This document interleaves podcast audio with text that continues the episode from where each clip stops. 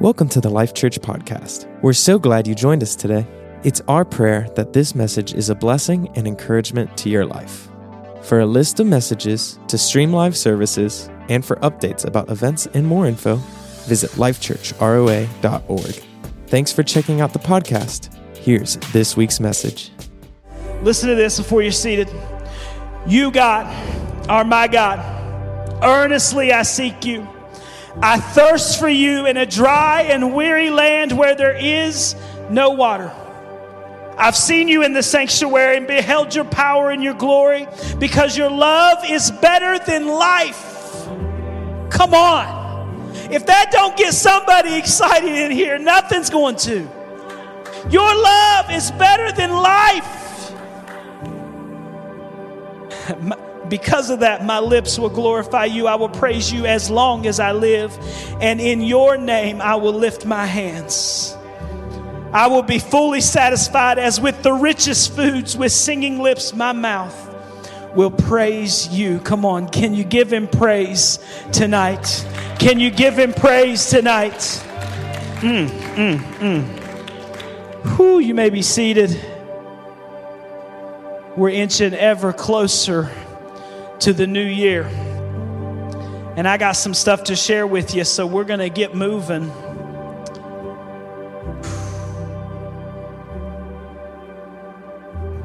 Can I? Oh, I'm sorry, Paul. I told you I wouldn't go off my notes, but I just. I feel a, a deep, deep sense of this question for the year. And it, it's a. The world sees the question as something different. I got teenagers, so I'm really careful about the words that I pick and the things that I use because the world takes things and twists them and molds them into something that isn't what it should be. But I can't shake this question Are you thirsty? Are you thirsty? Do you live like you're thirsty? It's funny, I heard this a couple times tonight while people were playing games. Somebody'd say, Oh, she's getting thirsty. Right? And I just kind of let it blow over. And I've been, I've been in this room walking this sanctuary. I got a path that I walk. I come up here, across, down, all the way back around, up here, down, and all the way back around. 25 times is a mile. And I get in here and I just pray a mile every once in a while. And I was asking God, do you have a word for Life Church in 2024? And I got nothing until we started living life together.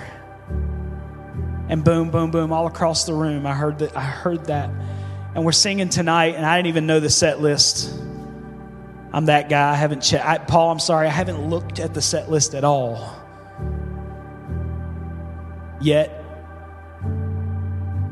it comes up in a song, and I just that question, just a very simple question, church. Are you thirsty? Do you want the living water? Will you do what it takes to get it? Mm.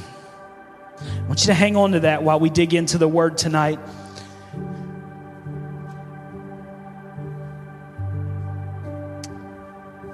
If you've been driving around Roanoke any length of time or any of the last little bit, you've run into uh, one of the most anxiety ridden signs that I've ever seen in my entire life. One of the most anxiety driven moments that I come to, okay? And it's called a roundabout. Y'all know what I'm talking about, right? The only other thing that makes my chest, my heart beat out of my chest more are blue lights coming on behind me. I know them guys put their pants on the same way I do, but something about a blue light behind me. My heart drops to my toes, and I wonder what I'm doing wrong. And then they come to the window and ask me if I know. I'm like, listen, if I knew, I probably wouldn't have been doing it with you sitting there. Come on. But when I get to the sign, it's, it's, it's usually a yellow sign with arrows just circling around. Something happens inside of me. It's like I go stupid. Y'all know what I'm talking about, right? I cannot be the. Anybody anybody feel that tonight? Y'all just let me hang out here. Dang. I don't believe you. Look, if nobody feels it, this sermon is going to be short. But here's the thing about the roundabout the more I drive it, the more I like it. It, it, doesn't, it doesn't mess with me quite as much each time, right? And now they put one like I'm going to my in laws. And so I drive down there all the time. And I'm starting to get used to it. But there's still something that happens when it's been like a month and I haven't driven one of those things. And this, so for this sermon and for the series that we're entering into for the new year, I started looking up things about roundabouts. Do you know there's roundabouts without lane markers? I can't stay in my lane without lane markers going straight. You ever tried to draw a circle? Most of y'all, myself included, can't do it without some help. A perfect circle? It's difficult. Maybe, maybe a couple of our artists can do it. And they want me to drive in a perfect circle? But here's the thing about roundabouts. While they're anxiety inducing and while most Americans find them to be ridiculous, the reason that they put them in is because studies show that they reduce vehicle speeds, increase driver attentiveness, and in turn reduce severe accidents. The decline in crashes occurs because of a reduction of the points of conflict. Now, I'm geeking out on you right now, and I've got 22 minutes, but this is an important geek out. Okay? Do we have that picture up of the points of contact? Do we have that? No? Yes? No, next one. There. Look here. Look at this.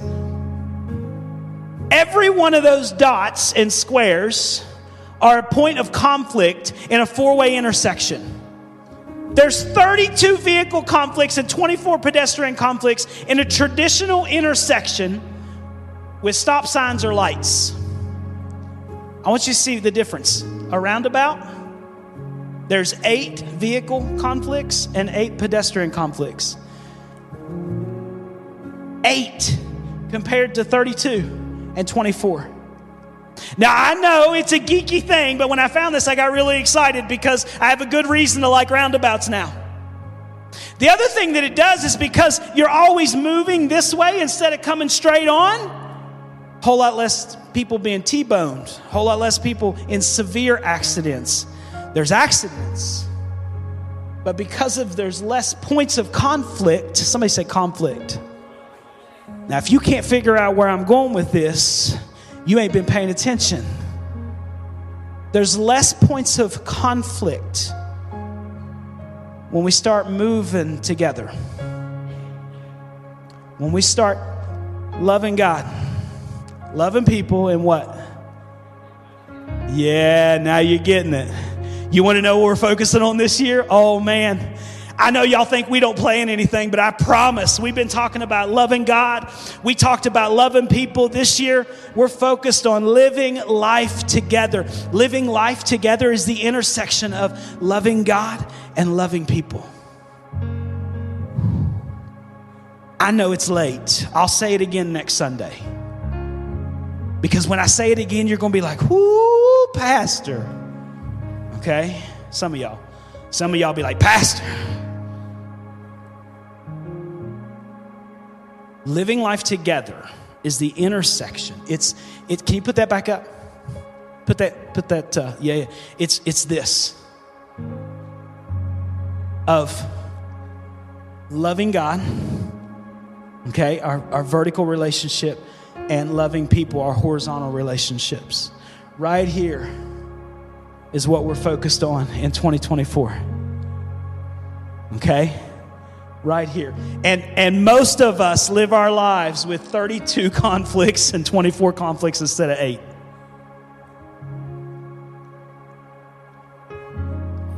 So, how do we get there? How do we start this? What do we need to talk about to get there? Well, when we stop seeing our lives as four way stops at the intersection of these two love God, love people and we start seeing it as a roundabout that never stops, points of conflict reduce. Can I tell you a secret about that person that you don't really like in church? You're going to see them 52 Sundays if you come every Sunday and they come every Sunday. Okay? That's a whole lot of potential for conflict. That's a whole lot of potential for some collisions. Oh, but man, it's also potential for some amazing opportunities some incredible, being the church like we've never been before.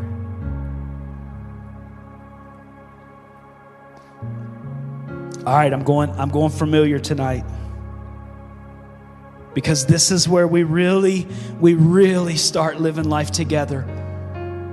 When we live as if that intersection is a roundabout and not some four-way stop.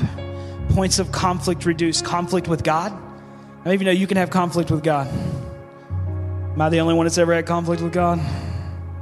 No, can't be. I yell at God all the time.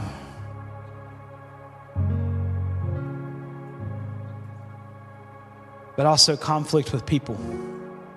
This is where we start living life. Take a look, open your Bibles to Matthew. It's going to be up on the screen too. We're going to read two very familiar scriptures to you Matthew 22, 34 through 40.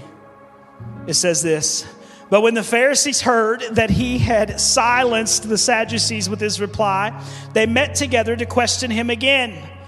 One of them, an expert in religious law, tried to trap him with this question Teacher, which is the most important commandment in the law of Moses? Jesus replied, You must love the Lord your God with all your heart, all your soul, all your mind. This is the first and greatest commandment. A second is equally important love your neighbor as yourself. The entire, somebody say entire. I'm making sure you're awake. I know the lights are down, the music is amazing. So I'm yelling at you, making sure you stay awake. I'm going to have you talk back to me a little bit. The entire law and all the demands of the prophets are based on these two commandments. Now jump over to Matthew 28. Let's read our second scripture. No, another very familiar scripture to you. Matthew 28, verse 16. Then the 11 disciples left for Galilee, going to the mountain where Jesus had told them to go. There was 11 because this was after Jesus died. Judas, uh, who I, I have a theory did not set out to betray Jesus, but did, is now dead. There was a conflict at an intersection, and he made the wrong choice. He wrecked. When they saw him, they worshiped him, but some of them doubted because there's always conflict. Jesus came and told the disciples, I've been given all authority in heaven and on earth. Therefore, go and make disciples of all nations, baptizing them in the name of the Father, the Son, and the Holy Spirit. Teach these new disciples to obey all the commands I've given you, and be sure of this I'm with you always, even to the end of the age. Now, I need to tell you this, and then we're going to jump into these points. You're getting this now and everybody who is not here is coming in on the second sermon of this series. Okay? So you're going to have to catch them up. So you call somebody who's not here tonight tomorrow and tell them you missed them and be like, hey, Pastor, you, man, I know Pastor don't always preach great messages, but last night you missed the best one he's ever preached. Okay? Somebody said, hey, man, I like it. You tell them, and then you tell them, you tell them, you give them the four points from the message here in just a little bit. Now, I'm gonna get a little Dr. Seussy on you tonight, okay? We all love Dr. Seuss. I want to make sure you remember these. I want them to be catchy. I want them to be inside of your head, okay? You got them there on your notes. So here it is. He's been given all authority. This is the first point. So Jesus is our priority. Come on, you can guess these. Lily done wrote all four of them. Got a text message that said, Your notes got to get a little harder. Lily done got them all. Girl, come here. Give me, give me a high five. Yeah. Jesus has got to be our priority. Now, listen to what he says. He says, I've been given all authority. Now, this commission that follows this statement of authority, it's given in light of the authority of Jesus. Jesus is giving us a command, not a suggestion. He's about to tell us the course of our lives. This is the path that you walk on. This is what you were created to do. This is why. And in case you forget it, I've been given the authority to tell you this is why.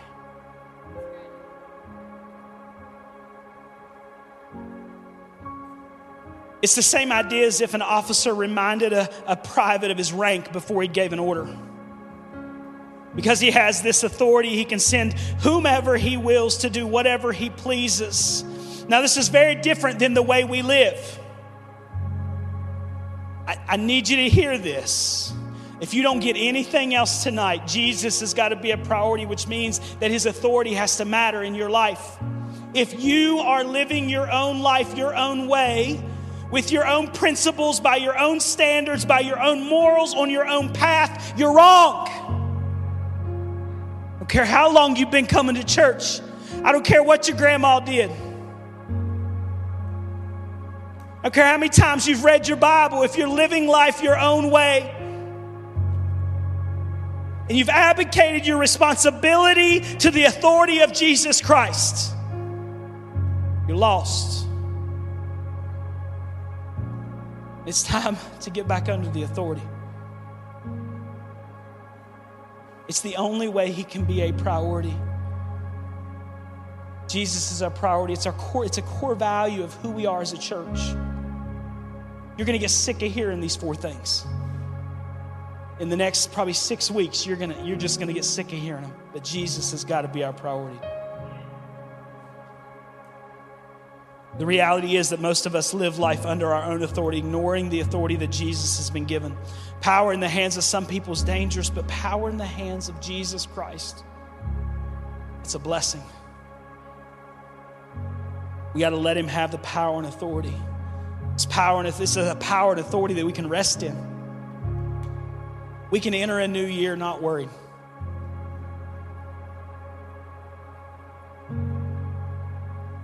We have to give all our power to Him. This is where many of us have problems with loving God. This is one of the conflicts that we run into. We blame it on a multitude of other things, but the reality is we have an issue with authority that we refuse to address. Lord, I need you to feel the words of God tonight. Nothing I say is going to convict you, but the word of God, hopefully it does. Listen. I, these are the words of Jesus Christ, have been given all authority in heaven and on earth. Therefore,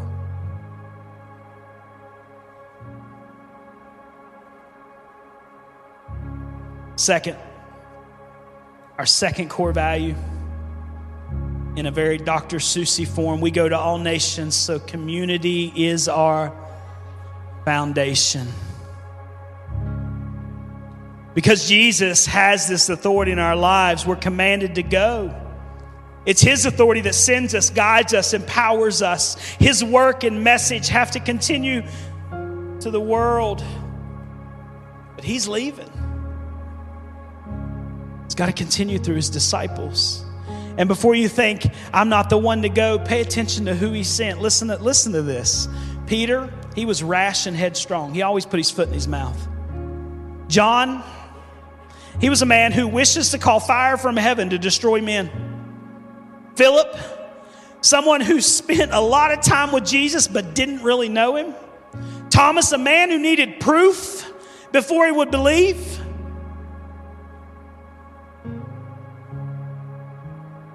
We think highly of all of these guys, but there was no power in these men, but they were good for his purpose. Because there was power in him.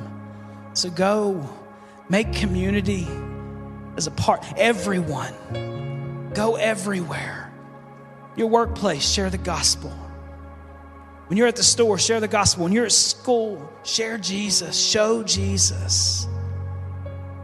I promise you, what it does is when you love God and love people at the same time, and you turn that intersection into a roundabout, conflicts begin to break off.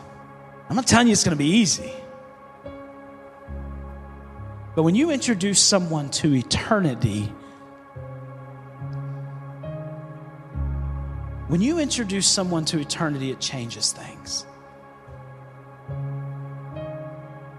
Community's got to be our foundation. Remember that roundabout I was telling you about and how they reduce conflict because there are less points of conflict. When Jesus is our priority and community is our foundation, when we never stop loving God and loving people, we reduce conflict. I don't know about you, but I could use a little less conflict in my life. Thirdly, it's this we are distinct. So, invitation is our instinct. We are distinct.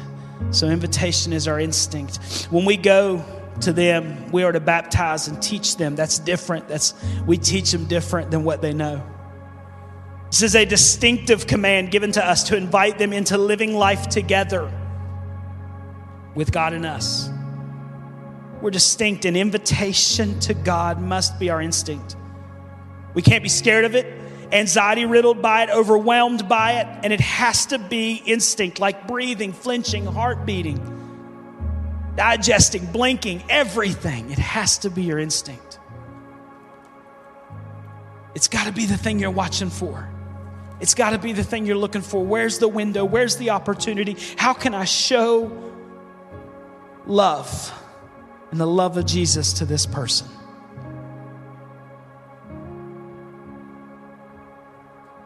It's got to be instinct. Disciples are made through teaching, and the teaching is not with words only, but with the power of the always present Jesus. He'll be present with his people until the job of making disciples is done, is what he says.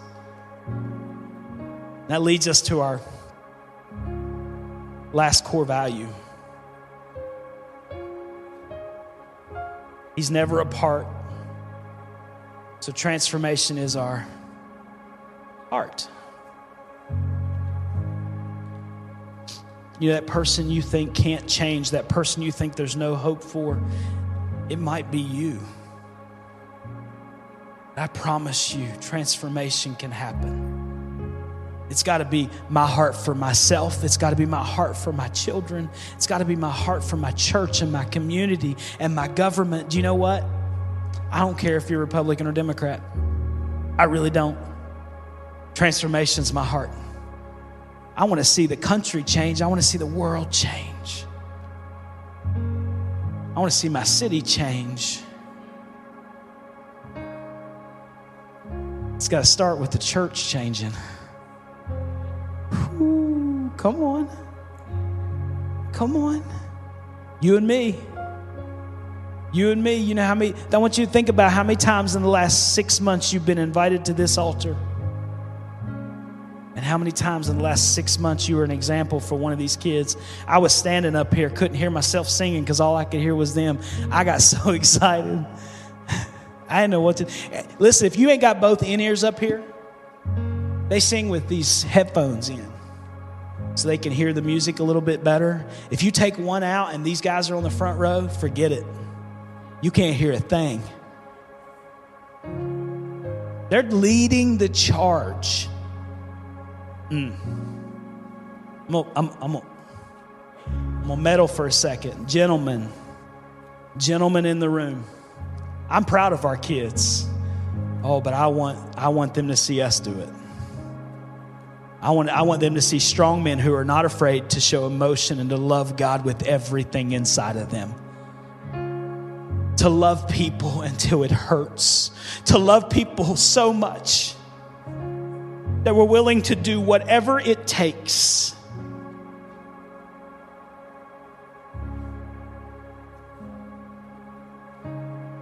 He's never apart, so transformation must be our heart.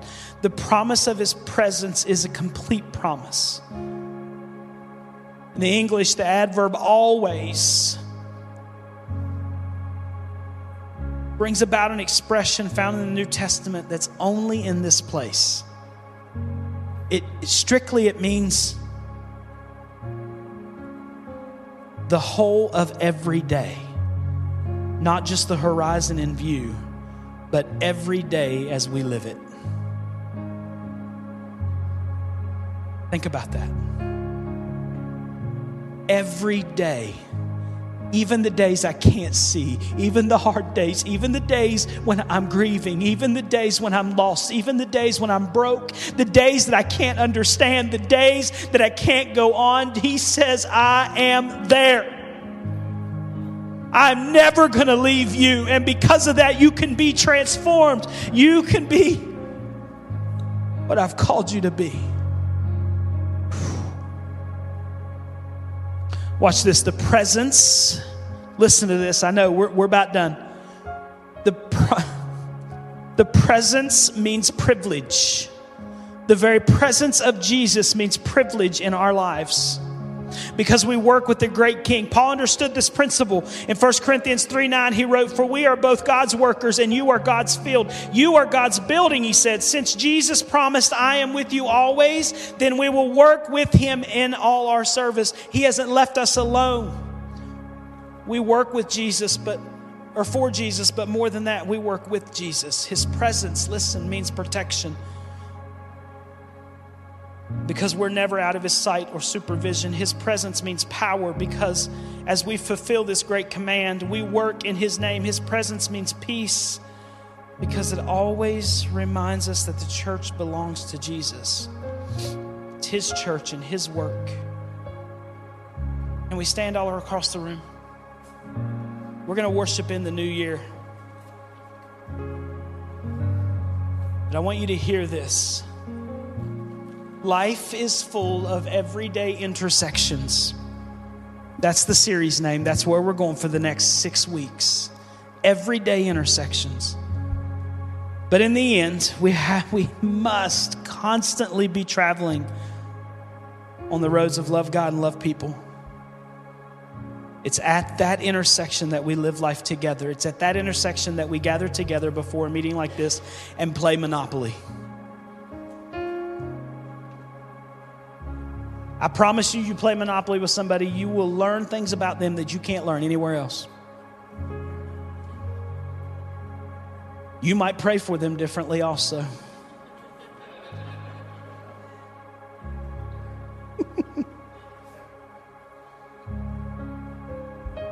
we can never stop.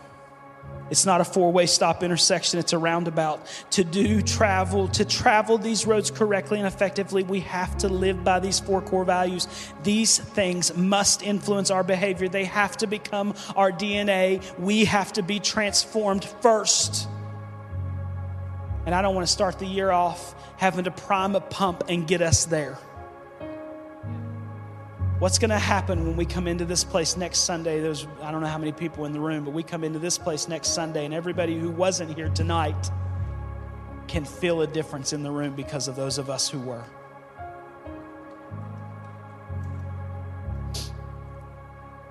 Jesus is our priority.